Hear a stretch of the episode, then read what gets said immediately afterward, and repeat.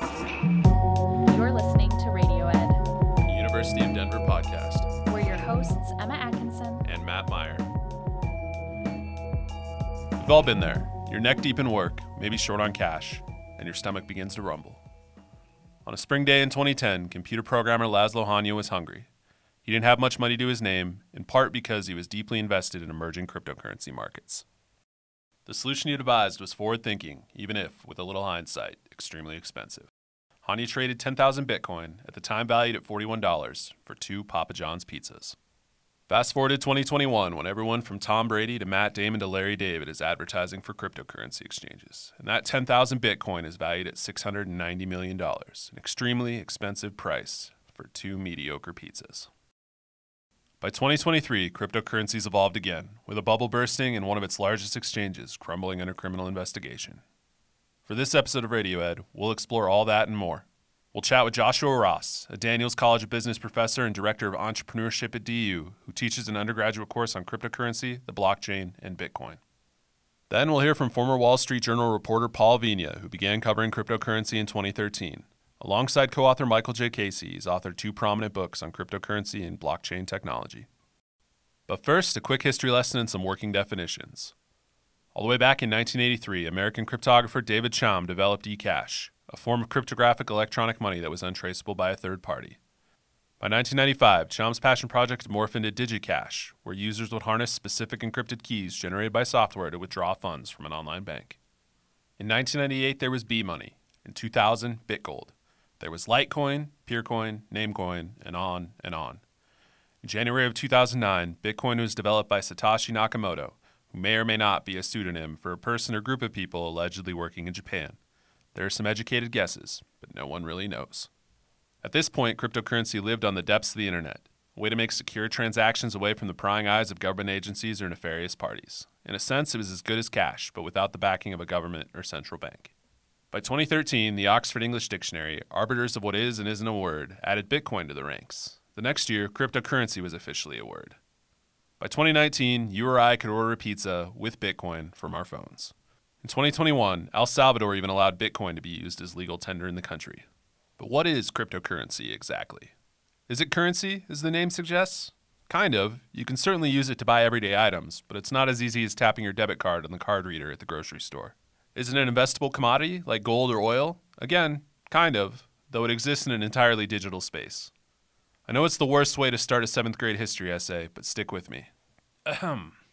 The Oxford English Dictionary defines cryptocurrency as, quote, any system of electronic money used for buying and selling online and without the need of a central bank, end quote.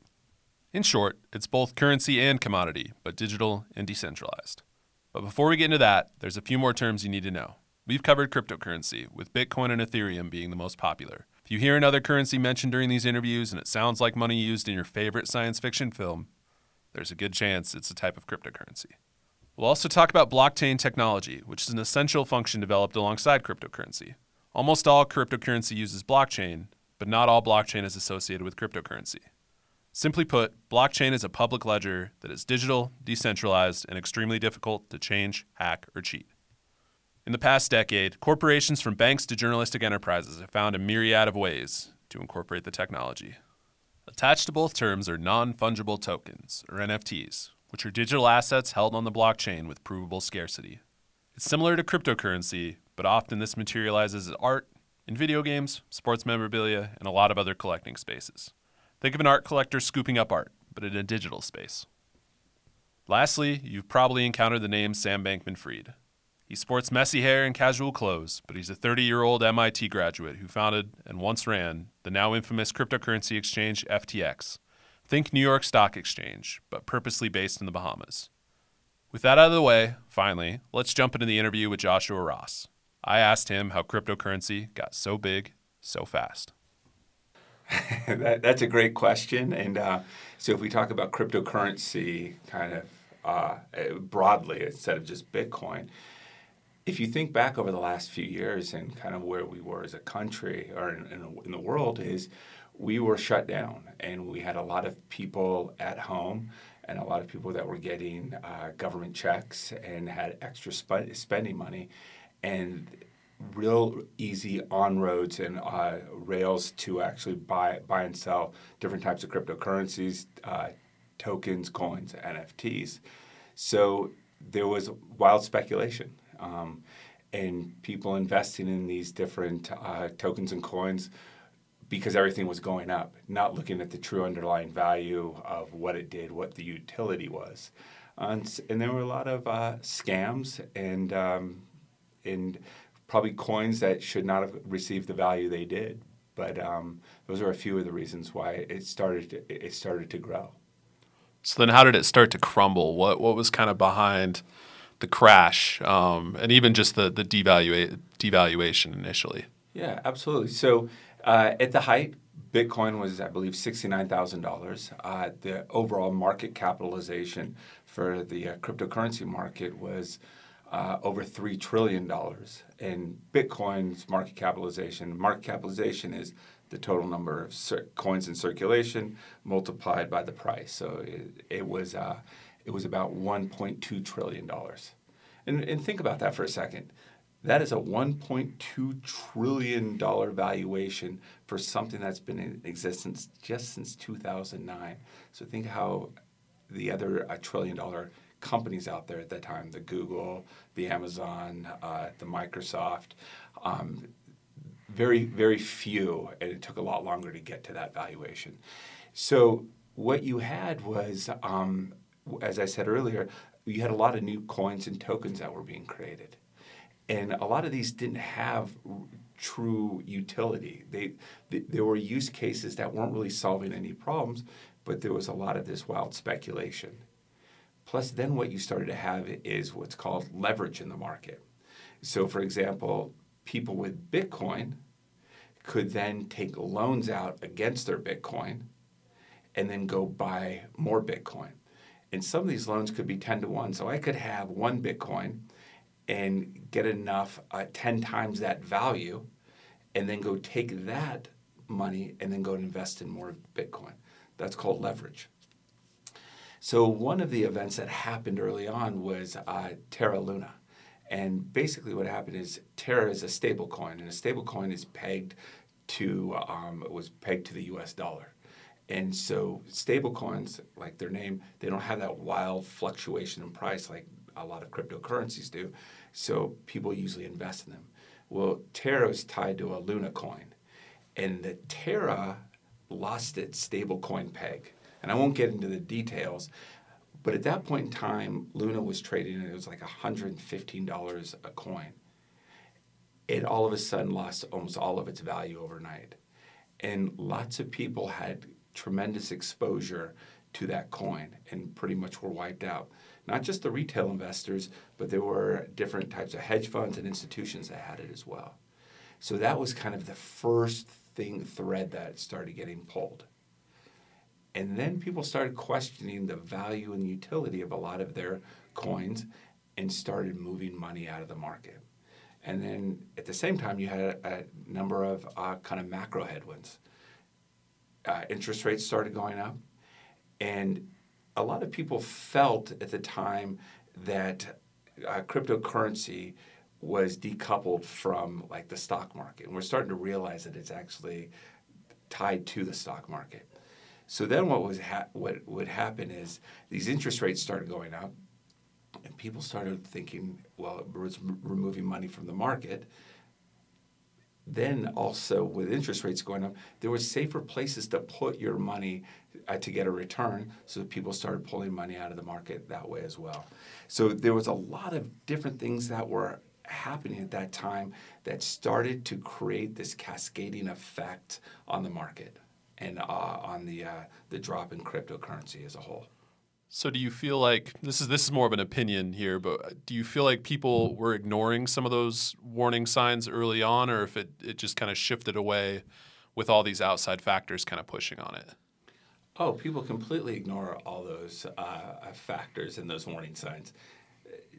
I was living in San Francisco um, in 1999 when we had the dot com crash, and there, there's very kind of similar. Um, this is very they're, they're very similar in terms of the approach. And in the dot coms, people were investing in all these companies that had no revenue. And the whole idea was to get market traction, to get eyeballs, and they would worry about revenue later.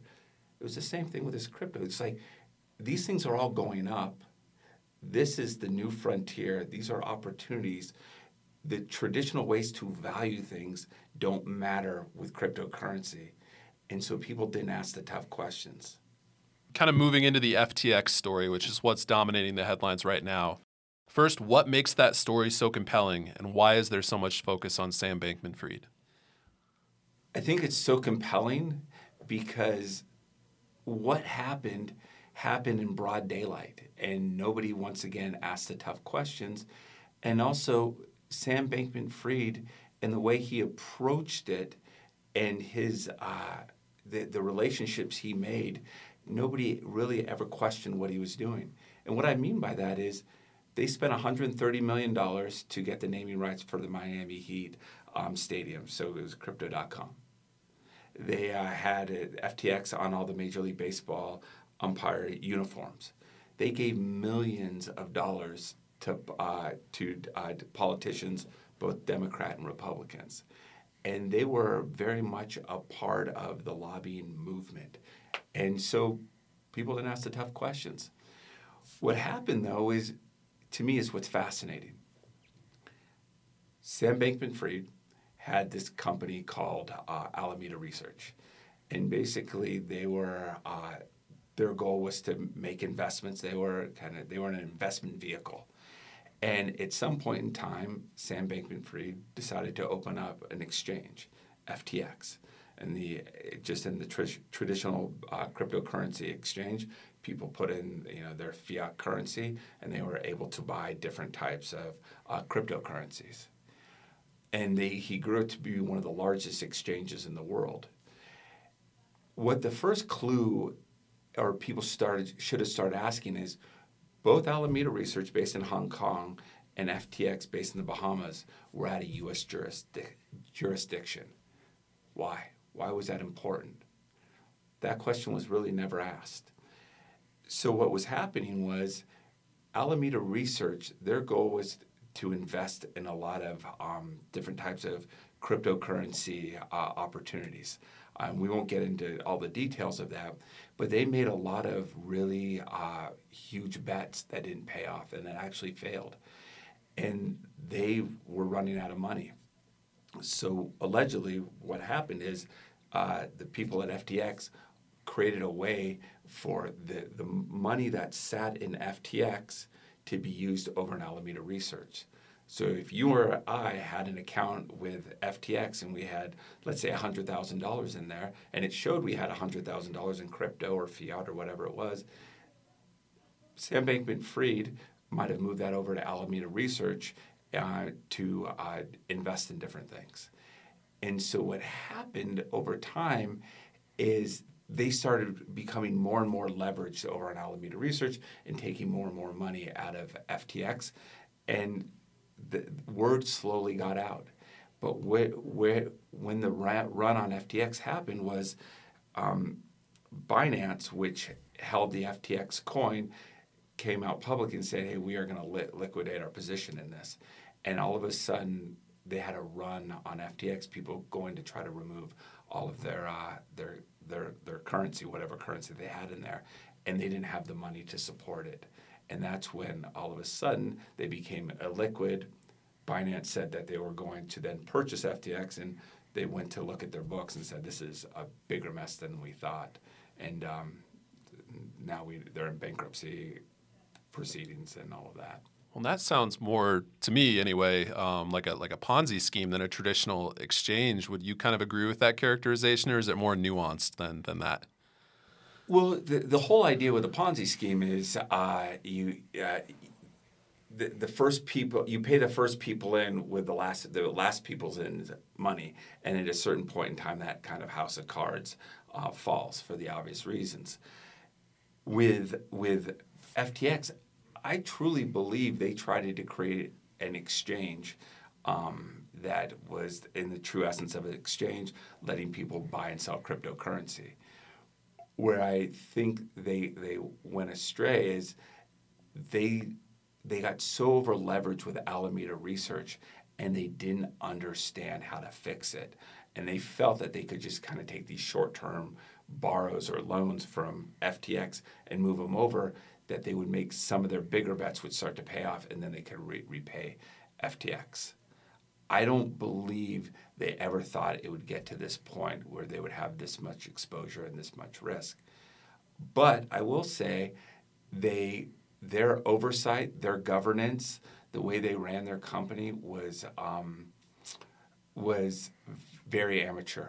Um, and there, there's more and more stories coming out. I was uh, listening to a story a couple days ago where over in the Bahamas, where they were located, you know, Sam Bankman-Fried would pay these restaurants to be open 24 hours a day so he could uh, get vegan uh, meals 24 hours a day. It just brings me back to this whole dot com where there's no oversight, there's no governance, and that that that cash spigot is just going to keep is going to stay open forever. Well, there's that that story where he's playing League of Legends during a very important meeting. I guess when you see that kind of mismanagement, what are you've talked specific or I guess non-specifically about some of the red flags. When you when you see that, what are some of the the specific red flags surrounding Sam Bankman-Fried, and why is he facing criminal charges like he is now?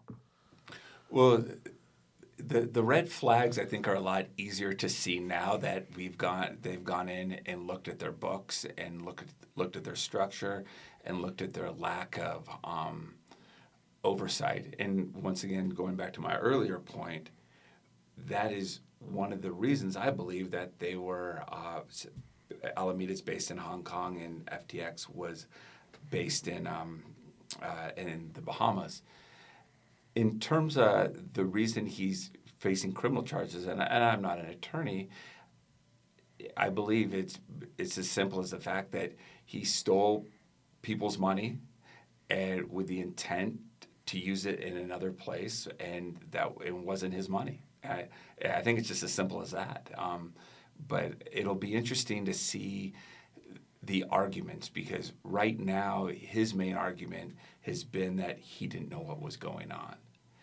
And I think th- that the, the, the proof will have to be the proof of intent to do this. And I think that'll be the burden. Okay, so this this last one here is kind of a of a two parter. What do you feel like the future of cryptocurrency looks like a year, five years, ten years from now? How does it develop? Is it going to kind of continue to fluctuate like it is, or what? What do you see in the future of cryptocurrency? that, that's a great question. It's a big question. Um, I'll, I'll, take Bitcoin first. Uh, I think Bitcoin will continue to grow in value. Um, it will always be a store of value. I don't ever believe it is going to be a, primary way uh, to buy and sell, to use to, to purchase things. Uh, there's just too many li- limitations to it.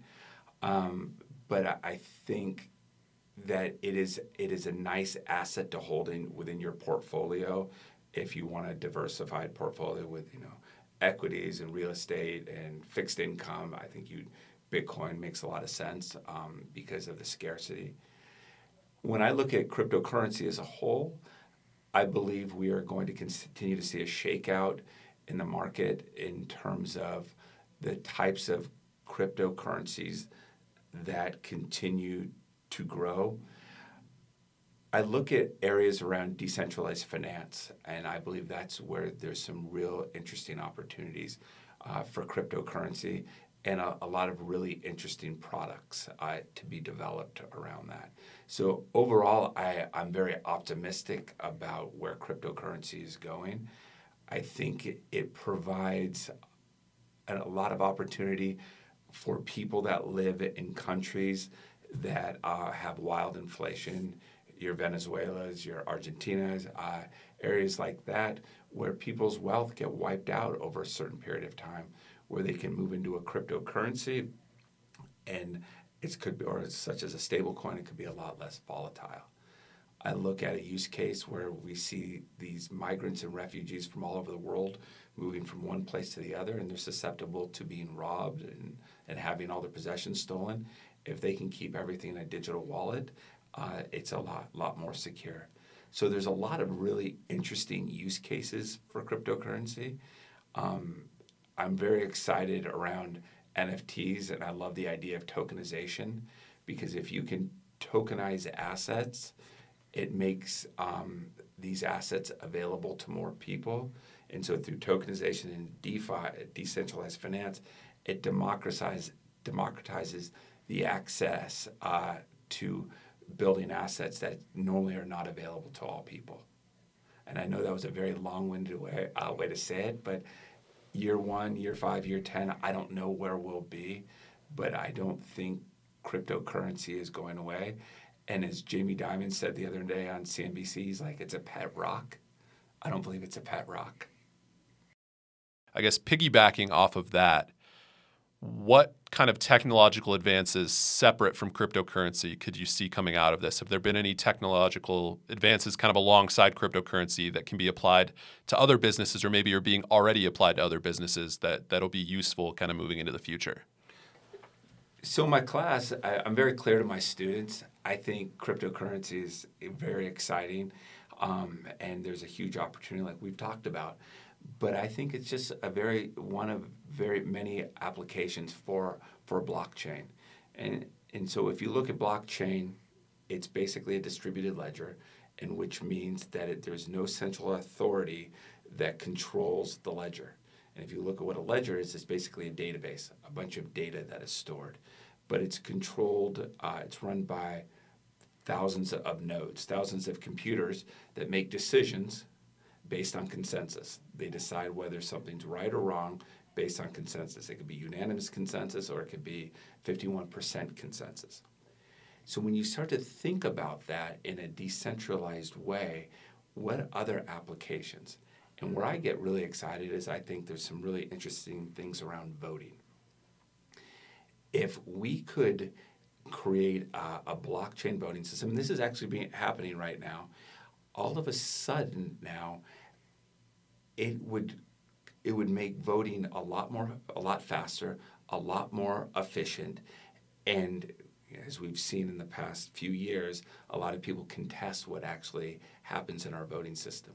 With blockchain, once something's approved by consensus and written to the blockchain, it's immutable. It can't be changed.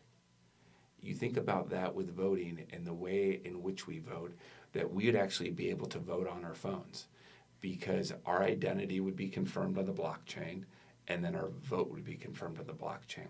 So no longer on election night are we waiting 12 hours to hear when California counts up the votes. It would just be voting close, sum up the votes. So I think there's some interesting idea uh, opportunities around there.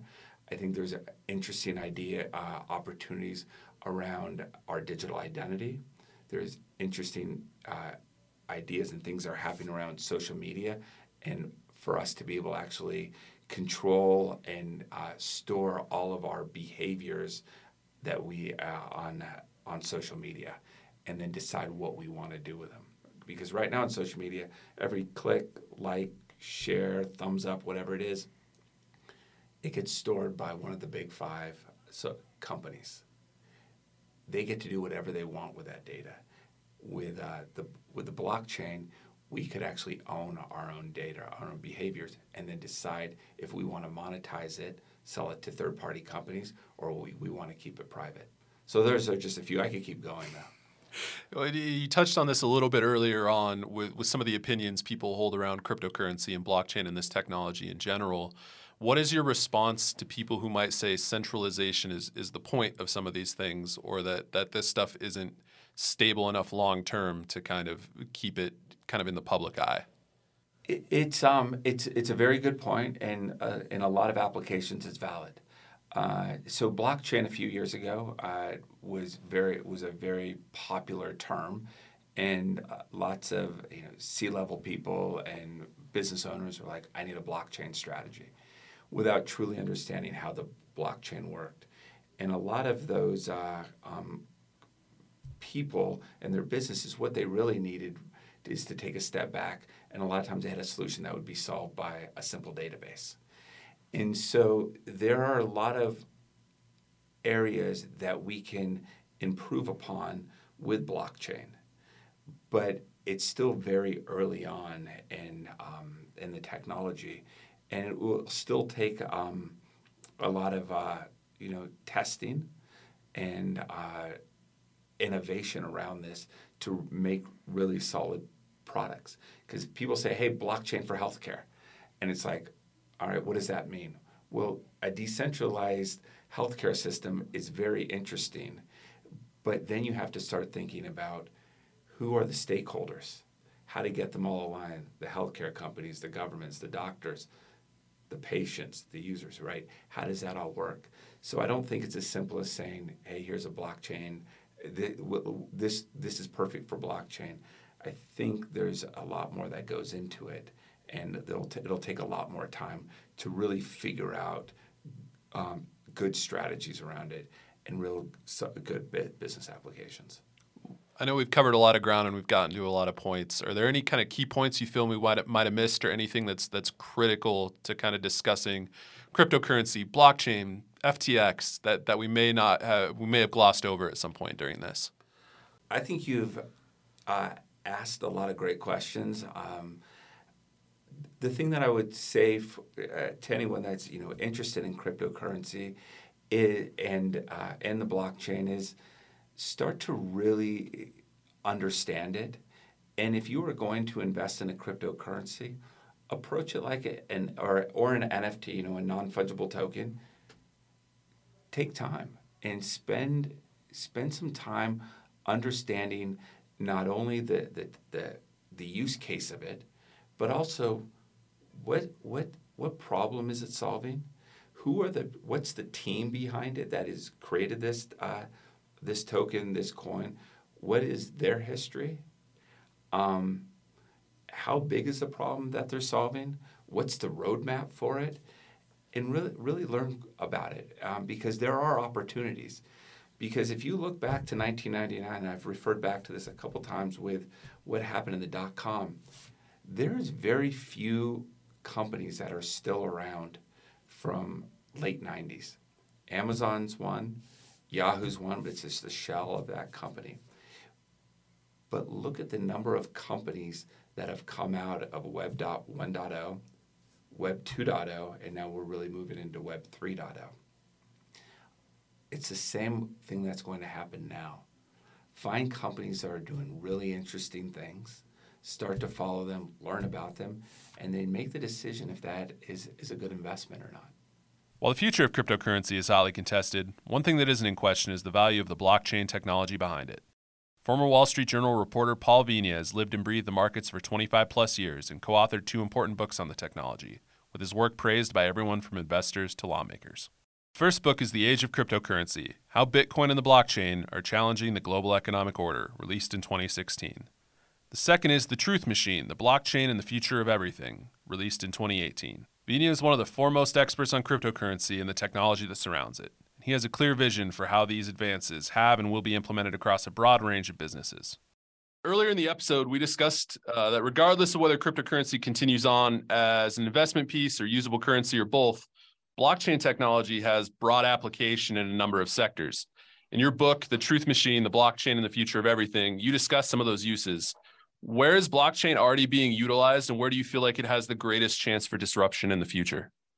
Yeah, I think I look. I think there are going to be kind of parallel uh, paths that this technology develops upon, and I think the the most important one I really have I've been thinking of this for a while now. The most important one I'll get to second I think what you're going to see first is you're going to see a lot more of the sort of independent, ad hoc, you know, discovering use cases thing that you've seen so far, which is kind of in the wilds of crypto.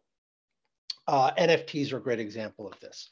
Whether you think NFTs are a good investment or not is a whole other issue, but NFTs are, are a use case, non fungible tokens. This idea that you could have a singular, you know, it's basically a Bitcoin like token that is a one of one, not a one of 21 million, but a one of one. It's not fungible. We can't trade it. It exists on its own. It has certain properties. It is, it's related to some piece of real world thing, uh, say an artwork. And you can you can own it, you can trade it. It, it becomes a it almost becomes like a well, it, it just it becomes something you hold and you can trade it. It can be a part of a game. NFTs are parts of games in a lot of uses. And I think there was a lot of hype in the early days. People didn't really understand the technology. And so you had this sort of massive buying wave. A lot of people got wiped out and lost money. But the, as a thing, it's going to keep developing. And it's really interesting. That, that's one thing that you're going to see. And you're going to see more things like that, sort of independent people just playing around with the technology and finding use cases. What I really earnestly believe is going to be a major application of this technology and something that you're going to see develop over the next five, ten years is how this technology is going to be applied to traditional financial markets. And this is coming not necessarily from the Coinbases of the world or Geminis or FTXs, you know, God, whatever FTX becomes. You know, it, it's not coming from the crypto industry, it is coming from Wall Street. And, you know, I, I have been following this for several years now. In 2015, 2016, the banks were kind of very holding up their nose about crypto. They didn't, they thought it was, you know, Jamie Dimon still calls it a scam. Uh, they were very, very dismissive of it. 2017, though, they really started looking at this and saying, you know, even if they weren't coming out and saying it, they they realized that there was something there that might help them with their business, and they began exploring it. And that's going on six years ago. And what you now have, the situation now is every. I'm telling you, I'm I would I, you know, I haven't called every major bank in the world and asked them this, but I guarantee you it's virtually every major bank in the world has some group of people within that company that are looking at blockchain technology, how they can use it, how they can apply it, how it can make their business more profitable. Goldman Sachs is doing this, JP Morgan is doing this, all of all the big American banks are doing it, and I am pretty sure that all the overseas banks are doing it too. They are looking at this in a number of different ways. They are looking at, at this basically as how can we replace our back office functions? Can we have a, a digital ledger that allows us to combine all the data points that we have right now sitting in separate ledgers at separate banks? Can we coalesce that? Can we bring it all together? Can that make our back office functions cheaper? They are looking at that. I honestly believe that this is going to over the like I said over the next five or ten years. I honestly believe that this technology will be the basis. It may not be the ex, you know the, the, the technology may change. It may morph. It may look a little bit different. You know, it's not going to be a. It's not going to look like Bitcoin, but this technology is going to be the basis for a rewiring of the financial markets. I absolutely think that is going to happen.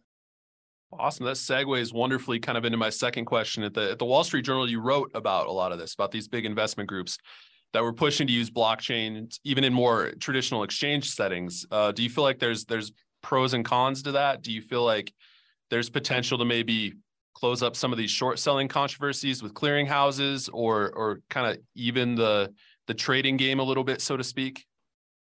Sure. I think and to to take the cons side of it, which is the more problematic side. Uh, and the problem is that you may not know what the cons are until you actually start experimenting with this and implementing it. So I think what you will see a lot of, and what you're already seeing is a lot of one-off trades, a lot of experimental trades, a lot of what, they'll they'll call sandbox uh, experiments. You know, they'll they'll build an environment that is it's not live you know, it's not like JP Morgan clients can go in there, but it's it's live in the sense that it's running, where they can experiment with it, where they can look for the problems, they can look for the faults. Uh, you're seeing this in the DeFi world a lot, where these things go out, they they decentralized finance.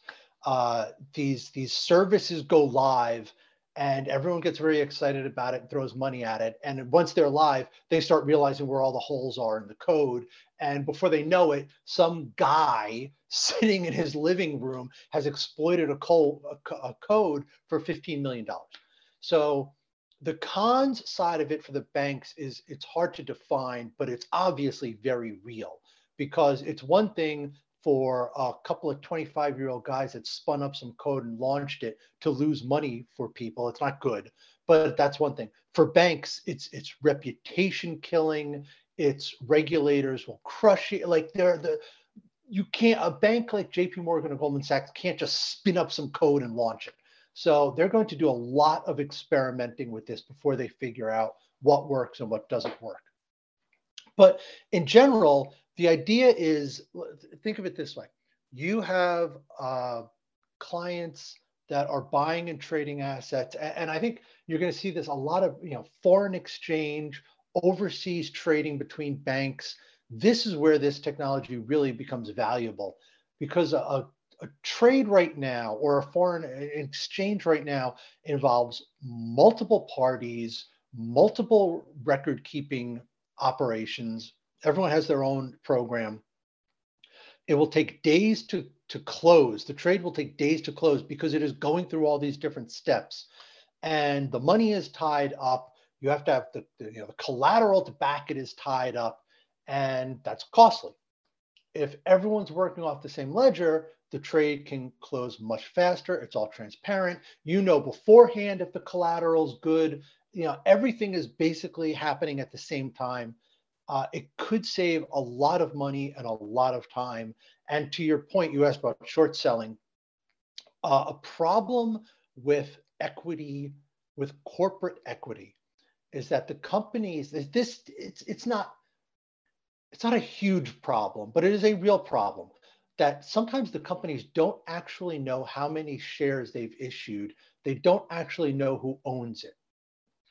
Uh, this has happened sometimes there's a famous example that's escaping me right now, but it has it, it's happened where a company will have a proxy vote at their shareholder meeting, and they will get more votes than stock that outstanding because they don't know how much stock outstanding they have. Uh, short sellers, you can get into a situation, especially with this sort of naked short selling, where more stock has been borrowed than actually exists and it, you know it, it's it's a real problem. One possible application of this technology towards corporate stocks is that you would have a much cleaner system of issuing stock, recording stock, knowing who owns your stock, how many shares are outstanding, how much could possibly be borrowed in the short market. All that stuff can become more transparent, and, and that would be a benefit to Wall Street also. You brought this up at the beginning of our segment, and it's been kind of in the news. FTX has been the big crypto story lately, and, and Sam Bankman Fried as well. So I guess for, from your perspective, they got really big, really fast, didn't know where all that money was, didn't know they were over leveraged with Alameda Research. I guess from your vantage point, where do you see this going and what is the long-term impact on, on crypto yeah. markets and maybe the broader financial industry as a whole? I think the thing about if you look at the entire, you know, the quote unquote great crypto crash of 2022. Look, look at the whole thing and step back. Look at it from the, the proverbial 30,000 foot view. What the crypto markets have really illustrated in a very, very real way is, and it's sort of ironic, is, is why regulation works, why regulation is needed, why financial markets have to have rules. Uh, I, I, used to say to people, you know, if you if you like free markets, you will love crypto because it is the freest market on the planet, and it really was. It was an example of absolute no holds barred capitalism, run amok, digitized, atomized, immediate. The the idea behind crypto was that you would have a transparent network that no one party could could dominate and control and therefore manipulate which is which is fine and which is a good goal. But all the players were very opaque and very not and and they were not transparent. Uh, nobody knew what was going on inside ftx nobody knew nobody still knows what's going on inside binance. A company like coinbase went public so they were as transparent as any publicly regulated company in the US, but most of most of the crypto companies were not. There were no rules, there were no regulations, there were no standards. If you wanted to, and the software was easily obtainable, easily launchable. You know, a couple of people could basically take off the shelf software and quote launch their quote unquote exchange. And they could say, hey, we've got an exchange. And that exchange could be do could be doing nothing but manipulating the prices of assets and you wouldn't know it because it is not a transparent entity. So all of that was bad. I mean in a word it, it was bad. We've you know over if you look at the history of wall street we've seen this on wall street time and time again going back centuries. People try to manipulate markets there is a, a greed factor involved. There is a financial incentive. People want to make money. The way you make money, one way to make money and to make a lot of money is simply to cheat. The whole reason that the SEC even exists is because you had too much of that going on in the 19th century and early 20th century. The whole reason the, the Federal Reserve exists is because there was not enough you know you didn't have the, the financial infrastructure was not transparent enough. So over the course of decades and centuries in the traditional markets we have implemented a lot of rules to try to to, to try to weed that stuff out. And still it happens right? Bernie madoff happened uh, the crisis of 2008 happened. It still happens, even in traditional markets, which, you know, if you talk to any banker, they'll tell you that they're regulated to, you know, within an inch of their life.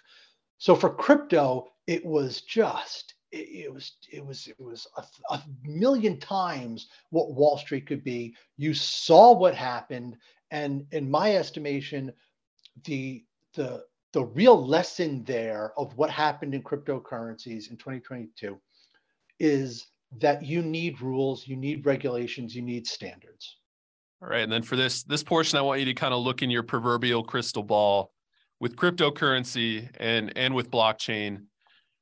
When all the dust settles and and kind of this, you called it the quote unquote great crypto crash of 2022. When that when that kind of settles down, where do you see cryptocurrency in one, five, and 10 years? And where do you see blockchain in one, five, and 10 years? I think and, and look, I, I, you know, obviously, if I could answer these these questions that you just asked, if I could answer them 100% accurately, I would be running a hedge fund in Greenwich, Connecticut, and I would be making scads of money, and I wouldn't be doing podcasts. I'd just be, you know, making. So I, I'm guessing. Everyone's guessing, but I would think in a year you're not going to see a lot of change the most significant thing that you could see, and I don't know if you will see it, the most significant thing that you could see would be some regulations, some laws written by the U.S. Congress. Uh, there is there's there's some momentum behind that. There's some impetus behind that. But if you look at Congress right now, I, I mean, getting them, you know, getting them to agree to anything is difficult. So I don't know if you really will get any kind of meaningful legislation out of Congress, but in the short term, that would be the most significant thing. That would actually help. Uh, if you look out, say, you know, five years, I think you will see the crypto markets go through another. They will turn the cycle. Uh, right now, crypto's in a in a downswing, uh, and crypto, the crypto market has gone through this four or five times a really sort of well defined cycle of hype, excitement, momentum, speculation, uh, a bubble top, a blow off, a crash, and a period where it just lays fallow. Right now, it's in the period where it's laying fallow. And I think over the next five years, between one to five, you will see that end and there will be another upswing it won't look exactly like what it is now. I think one thing, at least one thing I hope will become apparent to people is that a lot of these crypto assets are basically, in a word, uh, they're they're nothing. there's about 10,000 crypto assets that you could buy and sell out there. Most of them have no purpose. They serve no function. You're literally just buying and selling these things because you think the price is going to go up. They're nothing more than just gambling. I think there are a handful that have the potential to become something.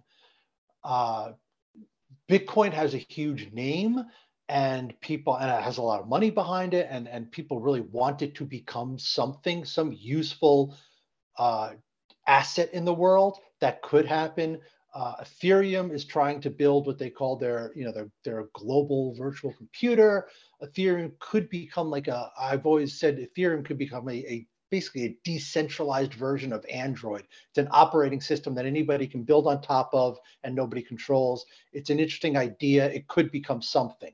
There are a handful of other crypto projects that are like that, but most of them are really not. They're literally just something that somebody spun up because they could, and you're just gambling on it. I think most of those are going to go away. You'll and what I'm to get to my original point, I, what I'm thinking, what I'm hoping over the next two to five years is that you will see a couple of these projects that actually have some potential to become a useful product in, in people's lives come to the top, and those will be the ones that, that have a future.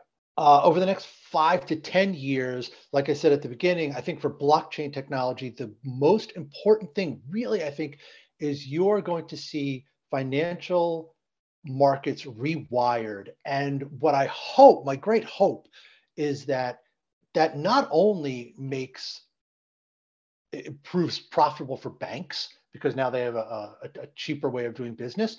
But what I really think is is the the biggest potential benefit is that it could really open up the capital markets to everybody. And, and the way that happens is if you're digitizing assets, you are creating an environment where markets that were inaccessible to a lot of people be, can become accessible. And what the, the, easiest one to, to bring up first is uh, the market for private equity. Uh, if you are a startup in Silicon Valley, what you do is you build a product, or maybe you just build a pitch deck for a product, even, and you go up and down uh, Sand Hill Road. I'm using air quotes. That's like the big famous road out there where all the VCs are. And you raise money from VCs, they get a piece of your company, you build it, you hype it up, you become very valuable, you sell more pieces of your company to more venture capitalists, uh, you become huge, you go public, and you make a mint, you sell most of your equity. And by the time you go public, the real value has already been captured by these private venture capitalists with uh, a digitized system, that the, the, those equities, that security could be issued well before you go public. Now, obviously, a lot of rule, rule, like I said, rules and regulations are important. A lot of rules and regulations will have to be built into this. But you could have a world where the public and the private markets are are morphing and they are becoming more accessible to people. At the same time, that capital that you want to raise to start your business, you now have a new avenue. There, there's already one. There's an exchange called INX that that launched, and what they're going to build is a platform where a company can list their securities, assuming that they're registered with the Securities and Exchange Commission. You can list your securities for investment, and you're basically open to just about anybody.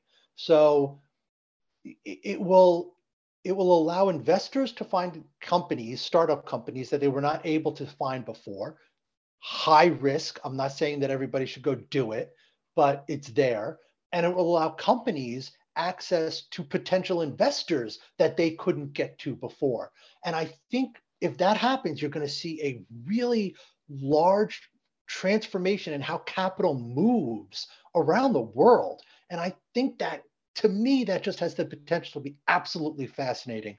And that's before you talk about digitizing assets of, of really sort of illiquid markets like real estate or art or any of these things. You, you know, if you own a piece of art and you want to take it and send it on a tour somewhere and make money from it, you can create a digital security that would allow investors to get a share of that royalty, almost like a dividend or an interest, interest, interest payment.